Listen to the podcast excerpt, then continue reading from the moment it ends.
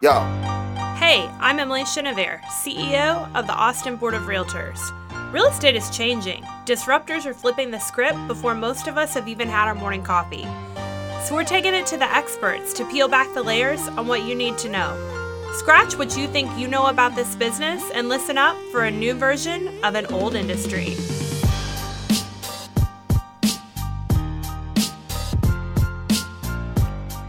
I recently had a chat with the CEO of Redfin about race and real estate. You're probably wondering why that's what we talked about when Redfin is making headlines in all kinds of other ways these days. Glenn Kelman has a passion for people, and when he was hanging out in a yurt somewhere in a remote part of the world, he read a recent study about racism in real estate and it put a bee in his bonnet. University of New Mexico professor Elizabeth Korver Glenn spent a year following 10 real estate agents in Houston, Texas. Korver Glenn attended open houses and home showings, observing interactions between real estate agents and customers of different races and backgrounds. She conducted in depth interviews with agents, lenders, other service providers, and customers, and published her findings in a study called Brokering Ties and Inequality How White Real Estate Agents Recreate Advantage and Exclusion in Urban Housing Markets. Glenn says that study shook him, and he felt compelled to do something about it. He held a symposium on the topic last fall, and he's not dropping the issue.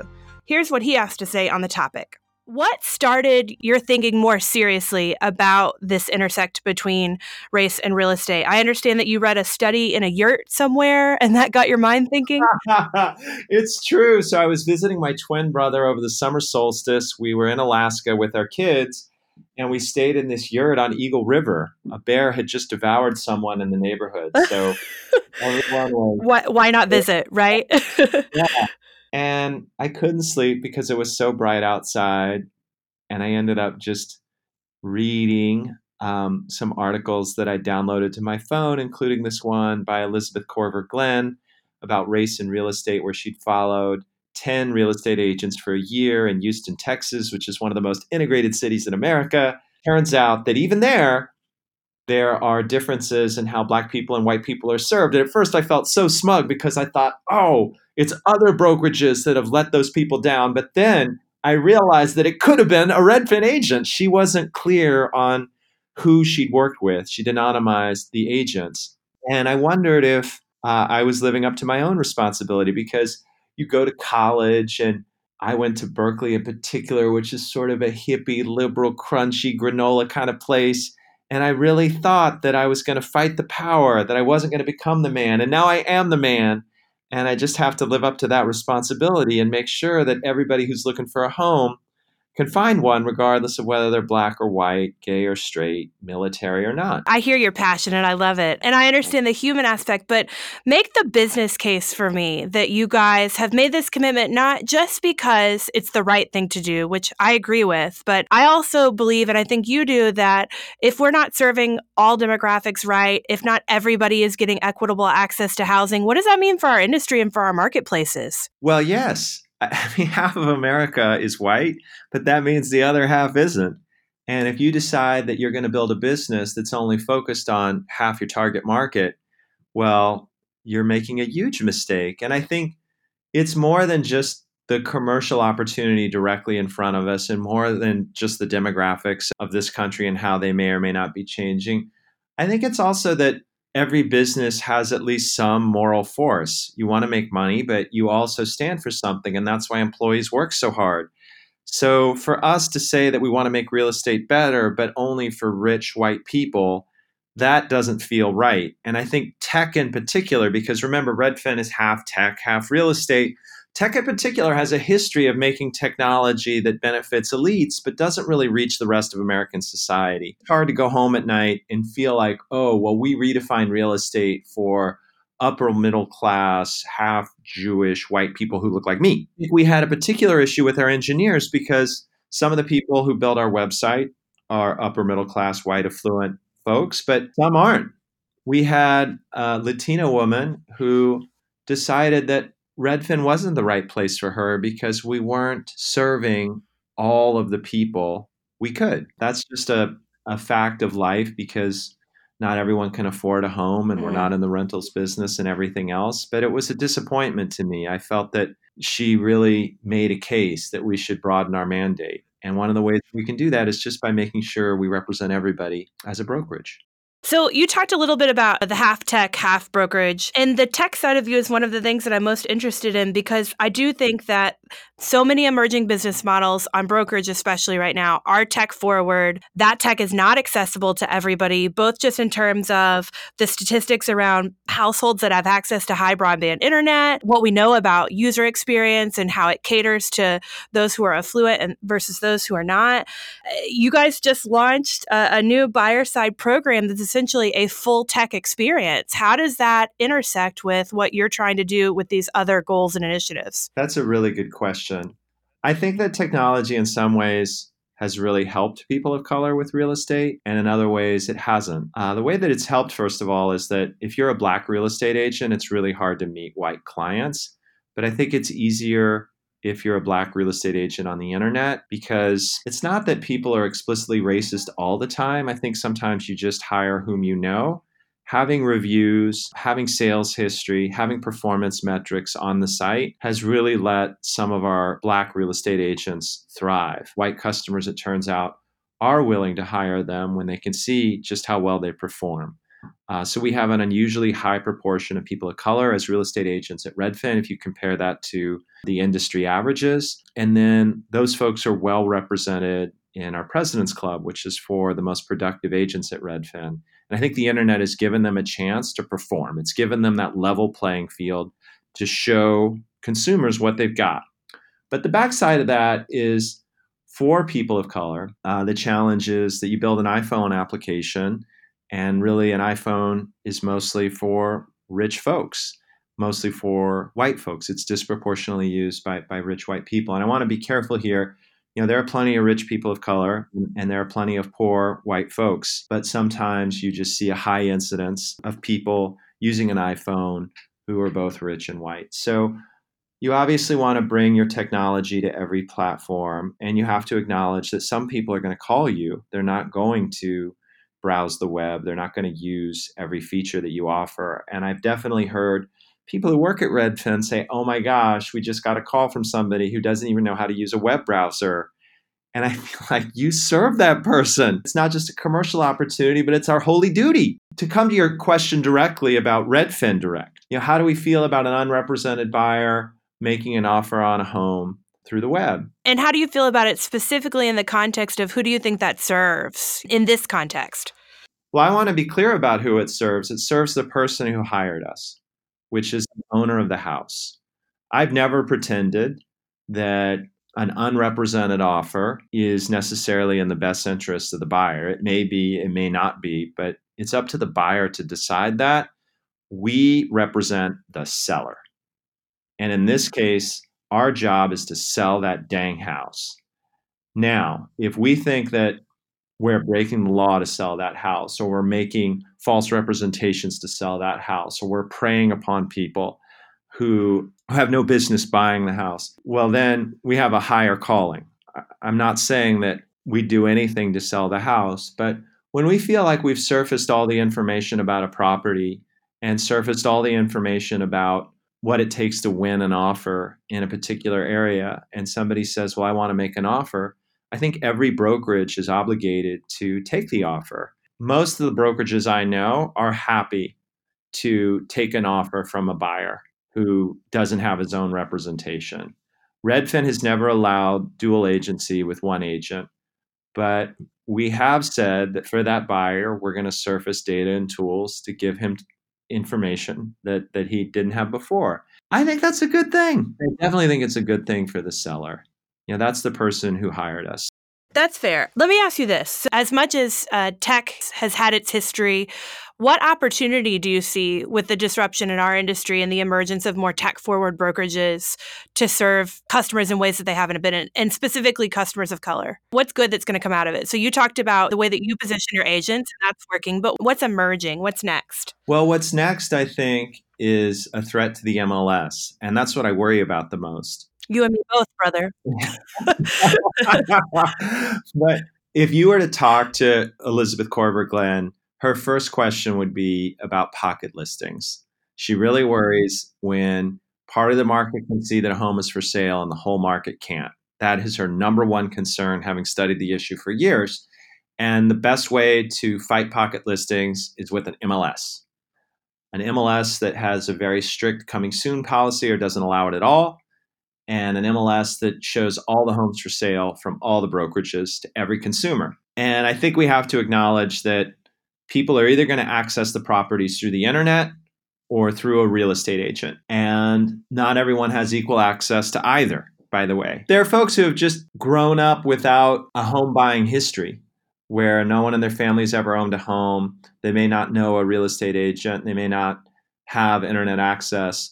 Uh, but those are the two primary channels for seeing all the homes for sale. And what I worry about as Zillow, Redfin, Opendoor, Compass, and all these really well funded technology companies compete to get home buyers onto their websites, that we will start to see the inventory fragment. You know, it's hard enough if there's one place to go to, but if there's five or six different places to go to to see different types of homes for sale, then I think it really becomes a less transparent market, a market that's less open to people of color, that's less open to people who don't have you know every tool at their disposal. So I just want to see the MLS prosper in part because I think that's the best way to create an open marketplace and a fair level, uh, a fair playing field. Excuse me. No, that's great. I mean, you have long time touted the value of the MLS.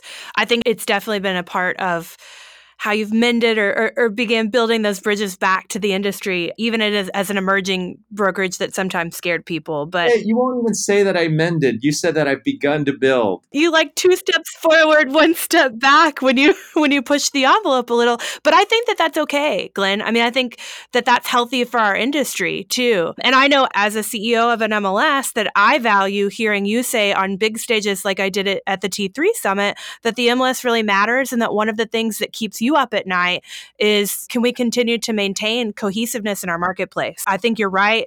I think you're right about its impact for all consumers, regardless of their background. Well, can I speak from the heart for a moment? Yeah. There was a time when when Redfin didn't treat the industry fairly. We vilified our competitors. I was brash with the press. We had a business model where we didn't do all the work to complete a deal. And I just think our competitors were absolutely right to say, no, you shouldn't do that. But now, when we have all these relationships with different brokerages and MLSs in the industry, and we introduce Redfin Direct, which isn't just a threat to other brokerages, but obviously affects our own business, I was surprised. I knew the industry would have a reaction, but I was still surprised at how strong it was. And what I concluded from that was that it matters not just how you say it, but what you say. And that if you do something that is in the consumer's favor, but that changes the economics for the agent, that that will still be viewed sometimes with horror. And I still think that that's wrong. If you listen to the T3 interview where I was asked, Are you now a friend of this mm. industry? Mm. I said, Yes. And then when asked what changed, I said, well, what changed is I used to think that we were the only ones advocating for the consumer, but now I know that everybody's trying to do right by their customer. And I still believe that. But I think there's a moment here that the industry is having where we know that something might be right for the home seller who has hired us to market the property, but we haven't connected that and said that even if it's painful, for this industry to change, we have to do our fiduciary duty. We have to take that offer if somebody mm-hmm. wants to make it. And that's that's where I feel like I thought the industry would be more welcoming, more understanding, more excited about that change. And I know that it's scary. It scares me too. But I also think that it's probably part of the future. And I'd rather have the brokerage industry not some outsider, but somebody who's been selling houses for 14 years, I'd rather have one of us do it than anyone else. You hit the note when you said it's scary. You should file that under changes hard. And it's especially hard in an industry with as rich and lengthy a history of ours that it's been pretty resistant to change for a really long time. I can say that as a relatively young and new CEO of an association in MLS that I understand the fear that they have around what it means for them and how what to do next and how to make good business decisions when they feel like the landscape is shifting you know my encouragement to the to our members is that fear doesn't lead to very good decision making in business and that you've got to just be with the landscape move with it. And i think you're right to some degree at least that change is being led by brokerage and that that's a value in our industry and one that we need other team members to hop on that train and say we're going to we're going to shake things up a little bit too and here's what that looks like for us so you're, you're getting there. You're getting there. um, but but I understand the fear. I understand the fear too, and I think it's it's okay for them to feel that way. Just don't stop there, right? Um, be be smarter and and hustle harder and be creative about what the changes that you're making means for their business in this market. Well, no, no matter how long our history is, our future's even longer. Yeah, that's very positive. That's a very positive way to look at it. True. And I just think it's the right mindset that you want to be an agent of change rather than a victim of change. Right. And that means always putting your customer first. If every real estate brokerage just works as hard as we possibly can to put our customers first, then we all have nothing to worry about because no business has ever perished that did that. And I just think the hard part for us is making sure that we balance the human element first of all, we really believe in service. That's not just some happy horse manure. I came at this as a software person who learned through years of agony that people need help, that it's an emotional process that many folks go through and they have all sorts of questions. And if you don't embrace this humble culture of service with absolute zeal, then you're never going to be a great broker. I've had too many customers tell me that all the software in the world doesn't make a difference if your real estate agent is crummy. And so I just want everybody to know that there's a heartless version of technology. I don't know if Amazon personifies that for you or some other tech company, but one that doesn't treat its own workers well, one that doesn't care about the social implications of its decisions, one that doesn't treat society itself as one of its stakeholders. And that's not how we imagine ourselves we do have a moral imperative to treat our customers well, but also to make sure that our own agents do well at this company. And I don't pretend that it's easy to strike that balance, but I wouldn't want anyone to assume that we haven't tried. Mm. So, so here's something kind of interesting to me, r- sort of related to that. I'm going to take us a different direction. I operate both the association and the MLS. My background is first as a government affairs director for an association, so I came up in that side, not on the technology side you're speaking to this this higher calling and the and the purpose of the work that your agents do and your ability to serve them as their broker of choice. And I think about the work that the association does, the higher calling of the capital R realtor and their work in our community at large. But I don't see Redfin agents engaged in that generally speaking. I don't see too many of them knocking down my doors to hang out in government affairs activities or doing association side business. And I don't know if that's because the nature of their relationship with you is different and their their time is not as free as that of an independent contractor. Or have you not thought through Redfin's opportunity to achieve that higher calling by being more deeply engaged in the association? I think that's a fair criticism. We finally now are paying our dues. There was a time when we paid in some states but not in others. And we finally just got over ourselves and every single agent at redfin is a dues paying realtor.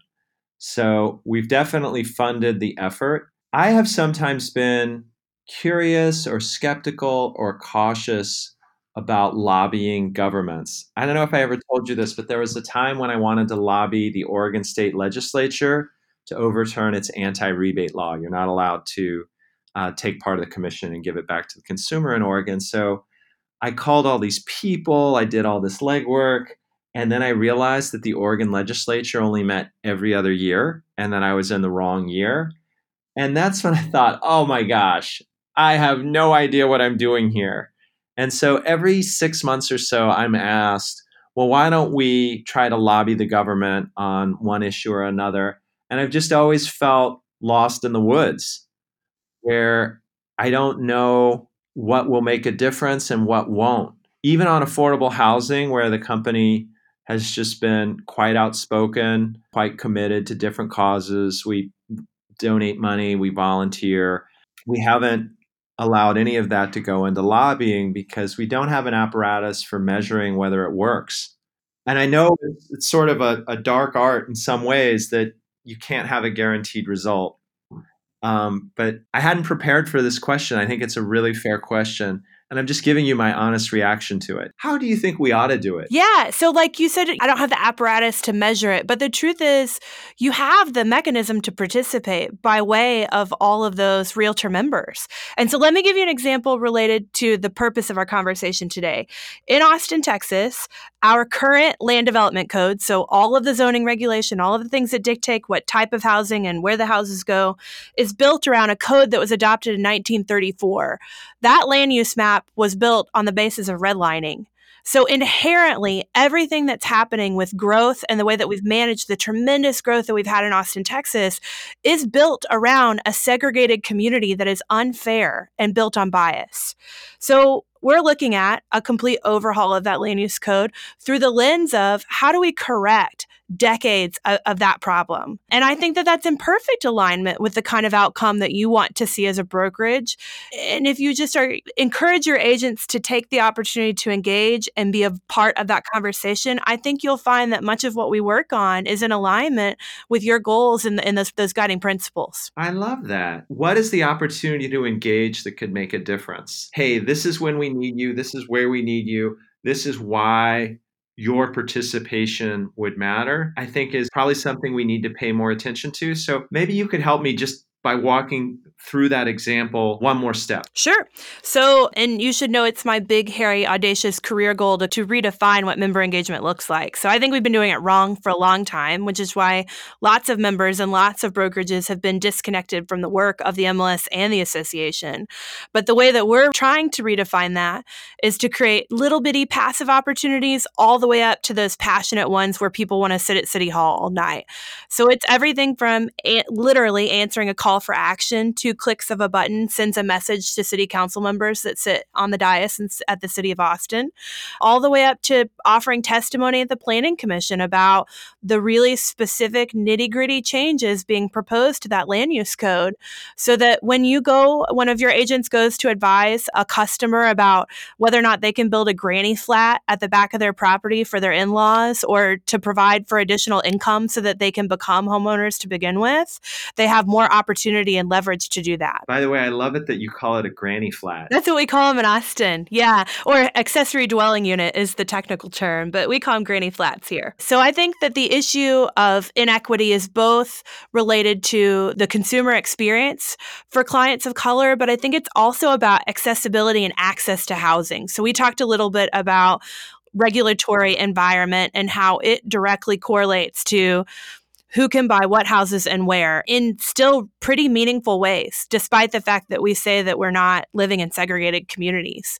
Do you hear from your agents on that front? Do you hear, especially in these tight urban markets right now, about their inability to find the housing that meets their customers' needs? Oh, absolutely. I mean, I think we hear every day about how frustrated consumers are and part of their challenge is that they're now competing against investors. Yeah. Wall Street is buying houses left and right, often renting them out. And some of the reason for that is that home prices and mortgage rates are fairly low relative to rent, but credit is asymmetrical. It's much easier for a business to get credit right now than it is for a consumer. You have to have a fairly high credit rating to get a loan. And so I think businesses are buying houses at a competitive advantage and using that as an arbitrage opportunity to gentrify some neighborhoods. All of that is sort of an unhappy outcome. What mm-hmm. we discuss with our agents is just how to be mindful of unconscious biases. So, Elizabeth Korver Glenn in her study describes an African American talking to a real estate agent who says, You just need to get pre approved for a loan. Good luck. But the agent had assumed the person didn't have a good job, didn't have a good income, when in fact she did. And that frustrated her, and she ended up just sort of hanging up the phone in despair. And so I know there's training that the MLS can do. I know there's training that third parties can do. But I think the most important thing is for the CEO of every brokerage to say, you can't judge a book by its cover. You can't make these snap decisions about who's ready to buy a house and who isn't. And especially if that person is a person of color, or especially if that person comes from a family history where no one's ever owned a home before and it seems like a total pain in the neck to have to walk them through the process. That's where you earn your stripes. And I think what makes it hard in the real estate industry, on one side of this, you have the fact that someone buying a $2 million house is worth 10 times as much to a real estate agent sometimes as someone buying a $200,000 house. And so, in every part of the US economy, people who spend more get better service. And that would be the argument that people make about real estate, except I would say that it really makes a big difference. It's one thing to get a table in the back of the restaurant it's another thing to get a house that doesn't have access to good schools, that isn't close to good jobs, that isn't safe for your kids. And with the stakes that high, I understand commissions and variable pay. Redfin benefits from it as much as anyone, but you have to treat that person buying a $250,000 home just as seriously as someone buying a $2.5 million home. And I think that discipline is hard to come by because it's exciting when somebody says, "Oh, well actually I was interested in this mansion." Mm, right, right. Yeah, and I think it's not just do you have to treat them right from a legal perspective, but they they deserve that opportunity, right? Every consumer deserves the full experience of representation and understanding the transaction and that dream's a dream for a reason that doesn't come true for everybody and so we want to try to make that happen in more meaningful ways and I always tell our agents that the hard deals are where you make your name. Mm. Somebody can represent an all cash buyer willing to blow out every other offer by $200,000. But what's hard is taking on the teacher who has lost eight straight bidding wars, working with someone who comes from a family who's never owned a home and doesn't know what an inspection contingency are. That's where you make your name. Yeah, no, I agree. Because anybody can do it if it's easy, right? I think the best agents really have to shine on the tough deals. So sometimes when you're like, this person just can't afford this neighborhood, I say, well, and yet that's what they dream to do. Like we still owe them our best. What would you tell your colleagues? What What do you tell brokers who want to do a better job on this front and want to encourage their agents to serve consumers of color in a more meaningful way? What should they be doing? Well, first of all, I live in a glass house, so I'm not going to cast any stones. The same experience I had in that year where I thought, oh my gosh, maybe the agent who turned away a person of color actually worked for Redfin. I have no way of knowing that. And neither does any other brokerage. Right now, all of us have dozens, hundreds, thousands of agents acting in our name with our sign, our brand, our shield. And so you just have to be willing to fire people over values based issues. You know, we've had agents who make so much money for Redfin who have left because we felt like they didn't take every part of their job seriously, that they didn't take the moral obligations of being a realtor seriously. And I know it sounds silly and very kind of hyperbolic or vainglorious. You can just be very rhetorical about it. But when you're talking to your agents about how to make more sales or how to serve customers better or a new procedure for closing out a deal, if you could just spend the last five minutes saying, I also want to remind you that we have to be a good real estate agent to everyone, whether they're gay or straight, black or white, it makes a difference. Hey team, let's make this a thing. If you like what you heard today, share this episode on Facebook, Twitter, or Instagram and tag me at M. Chenevert. That's E M Chenevert. You can also subscribe to Scratch That on SoundCloud and iTunes and grab show notes at abor.com slash scratch that. Thanks for joining me today. Now let's go get some stuff done out there.